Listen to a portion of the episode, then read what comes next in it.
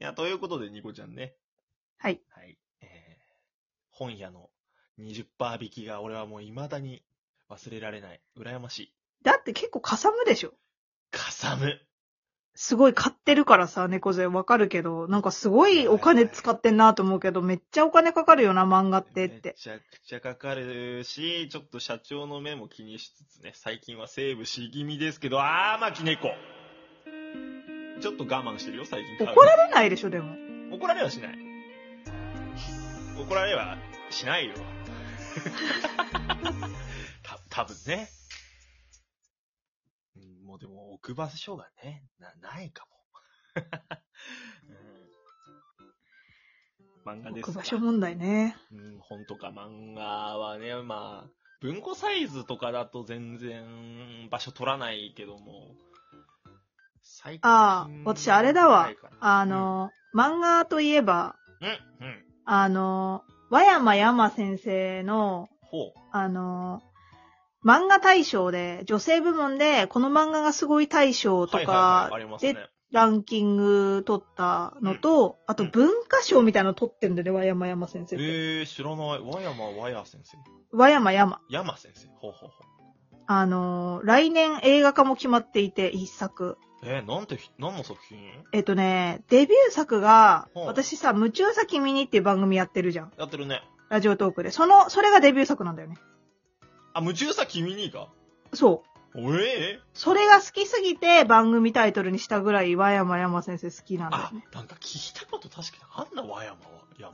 でも、夢中さ君にも、すごい好きだけど、夢中、はいはいはい和山先生のすごいところって、うん。あの、まだ4、4回しか出てないんで、4巻しか出てないの。なのに、総なめしてるんだよね。え、それすごいむね。夢中さ君にの単行本でまずデビューしました。うんそれが話題になりました。うん。それがこう、なんていうの、文化賞とか、え、今調こべの漫画たがけすど、ごい大賞になまっだ若て。えじゃん。27歳。そう。で、次に実写化される映画でカラオケ行こうっていうやつがあっカラオケて、本当だ。これはね、綾野剛がやるんだけど、綾野剛。なんかね、カラオケ行こうがすごいいいんですよね、ハートフルで。アメトークでもね、どっちも紹介されてんだよ。へー漫画大好き芸人みたいなやつあで。これは見よう、これ。ちょっとカラオケ行こうはね。ね、ぜひ見てほしい。一巻だし読みやすいし。めちゃくちゃ評判いいじゃん。本当だあのねす、げえ。あのー、ヤクザの京二さんっていう主人公のヤクザとうん中学生の男の子がひょんなことから出会ってカラオケを教えてもらうみたいな。歌うまくなりたいからみたいな。その合唱部だかへら、ーその男の子が。おうおうおう。あのー、BL とかじゃなくてブロマンスものだね、これは。男二人だから。はあはあはあはうん。でも、すごいいいんだよね。終わり方もいいし、ちょっとグッとくるぶ場面もあるけど、あ。うんうんうん。絵柄が私すごい好きで、シュールで。ほんとあ、へえ、あ、コミックビーム。へえ。そうわ。この人すごいのは、アシスタントがいないんだよこれね。気になるね。あ、全部自分で書いてんの全部。部自分でやって背景る。とか自分の癖があるから、自分でやりたいらしくて。へえ。あ、ほんとだ。おすげえ人気じゃん。そう。で、今連載してるのが、フィール・ヤングっていう月刊コミックでやってるのが、うん女の園の星っていうのが、うんうんうん。今3巻出たのかな、この間。はえー、おはあそれの特。装版を私は買いましたね。特装版で特装版で、それアニメの DVD ついてきたのよ。女の園の星。声優が星野源とえ宮野真。守がやったの。お、すごいじゃん。え、超面白かった、アニメも。へえー、お、ほんとだ、それもある。女の、その、えー、まあ、えー名前の通り、これは女子校の話で、女子校に勤める主人公の、ちょっと顔が雲がかかってる星先生っていうのが主人公で、はいはい、はい。その星先生と、ただその女子校に通う生徒の気だるい日常を描いてるみたいな感じ。わえー、これちょっと読みたいかも。え、これドシュュールなんだけど、すげえ評価高い。はい。私はすごく好きで、わ、これは読んでみるわ。ただ、私が消せなかったのは、アメトークで紹介されたばっかりにもう一躍有名になってしまったから、あーうわーそういうことって思ったねなんだ、これ。めちそうゃくちゃレビューとか書かれてる。そうなの。えー、あ、これ気になるわ。え、もう大好きですね。それはずっと多分買ってくと思う、和山山は。すごい。え、今年 1? これ。今年、私でもあんまり漫画って人から借りるか、やっぱレンタルかしかしないけど、うんうんうん。和山山のそのセンスは抜けないなと思ってるね、おー、すげえ。なんか唯一無二感がすごい。なんかどこでお笑いのセンス磨いてるんだろうっていう感じ、コマの感じが。そうなんだ。あ、天才肌な感じなんだ。もともとその人もね、BL 書いてる人だったからね。あ、ええー。同人誌の作家をやってて、って感じだと思う。それすごいなそうだから男の子、女の子よりも男の子の登場する回数が多いというか。はいはいはいはい。うん。はえー、あ、これす、すげえな。6000件レビューあってさ、評価4.8ってこれ異常だよ、漫画で。いや、。すごいね。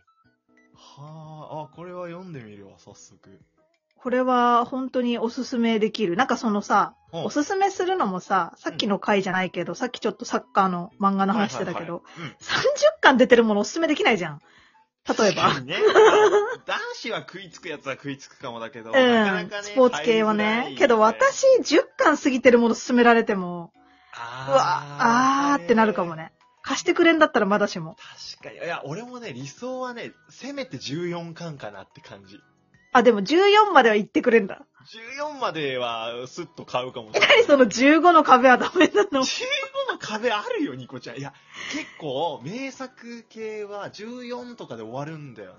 あ、そうなんだ。あ、でも鬼滅とかそうか。その前で終わってるか。いや、鬼滅でも、鬼滅、鬼滅って、鬼滅は20巻いってんのよ。あ、行ってるかい。ってる。でも14結構多いんじゃない最近短い系、多いよあれ、通り部13とかじゃなかった部通り部も20近くいってる。行ってる行あ、行っってるてたか。通り部もう全然その2作を漫画としては読んでなかったからあれだっそたうけよど。ね。でも、完結したから、通り部。でも、すごいよね、と思ったよ。その2作は。ちゃんとそこで完結してくれるあたりが。でも、通り部は正直ね、1回目のループで終わってよかったんじゃないかなって思う派。あ、そうなんやばかだった。最終回ルはちょっとープあるんだ、何回も。そう、なんか今度ね、マイキーを救いに行くっていうのがあんのよ、展開。あじゃあ映画の2期は、2作目はそこもやるんだろうね、実写の。やるのかな血のハロウィン。だから、エマちゃん救うのかなあ、どこまでやるのわかんねえや。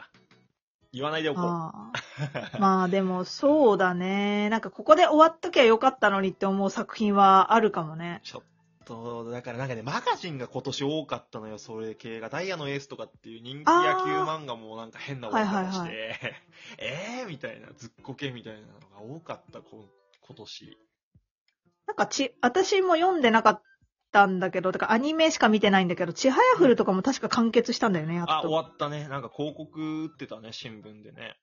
ちはやふるもな、面白いけどな。漫画は読めてないですけ漫ど。画読めてない。俺もなんか、広瀬すずのイメージの方が強いかも。まあ、実写の映画が成功したパターンだからね、あれは。確かにね。そうかめちゃくち。ゃ良かったクオリティがと思ったけど。実写映画で面白くなるパターンは素晴らしいね。通り目も結局そうだもんね。実写のあー評判いいもんね。まあ俳優さんがすごいからね、まず。確かに豪華か。かなり。豪華すぎだろうっていう、アラサー男子使いすぎだろうと思った けど。狙いに行ってるそこはもう。そこはもうでも、文句言えないぐらいすごいよね。もう確、かにね演技力もすごいし。まあ、あんだけ興行収入も出したし、もう、火のつけどころがないね。まあ、あとは、あれじゃないもう元祖だけど、うんもうデスノートとかじ ゃないああ、確かに。の、ドラマじゃなくて映画版の藤や原竜つ也さんの。そうねの方はも確かにう、って感じだけど。。あ、ドラマ見なかった、ニコちゃん。私、ドラマは途中まで見て、はいはいはい。ミサミサがブサブサってツイッターで、 あの、叩かれてるの見て、うわ、かわいそう、佐野ひな子、と思った記憶しかないそうわ。だ。佐野ひな子の演技がとんでもないことにいなってやた、演技もやばいしうん、戸田恵梨香のミサミサと比べたらかわいそうだろうと思ったけど確、かに戸田恵梨香のみさみさめっちゃ可愛かったななんか良くないよね、日本人というか、その日本のドラマってさ、うんなんか映画成功したらドラマも違うキャストでやっちゃおうぜ、みたいなのは良くなけいるだ。ろうみたいなね。良くないよ。なんか、もっと綺麗な子とか、まあでも佐野ひな子ちょうどあの時って結構おせおせの時期だったのか。そうだね、グラビアアイイドルとしても押されてたからう、ん女優もいけ、行ったけど、やっぱ演技はちょっと乏しかったね、みたいな。やっぱ顕著に出ちゃうよな。やっぱ、てか前作と比較されるんだから当たり前か。いや、だからそれで受ける人たちの、私、ハートは褒めてあげたいよ、だか確かにね。そのメンタリティはすごいかもしれない。ら。そうだよ、私、あの、本人たちを責める気全くないもん。そ大うだね人たちが悪いと思ってる。や、でも、久保田くんはすげえよかった。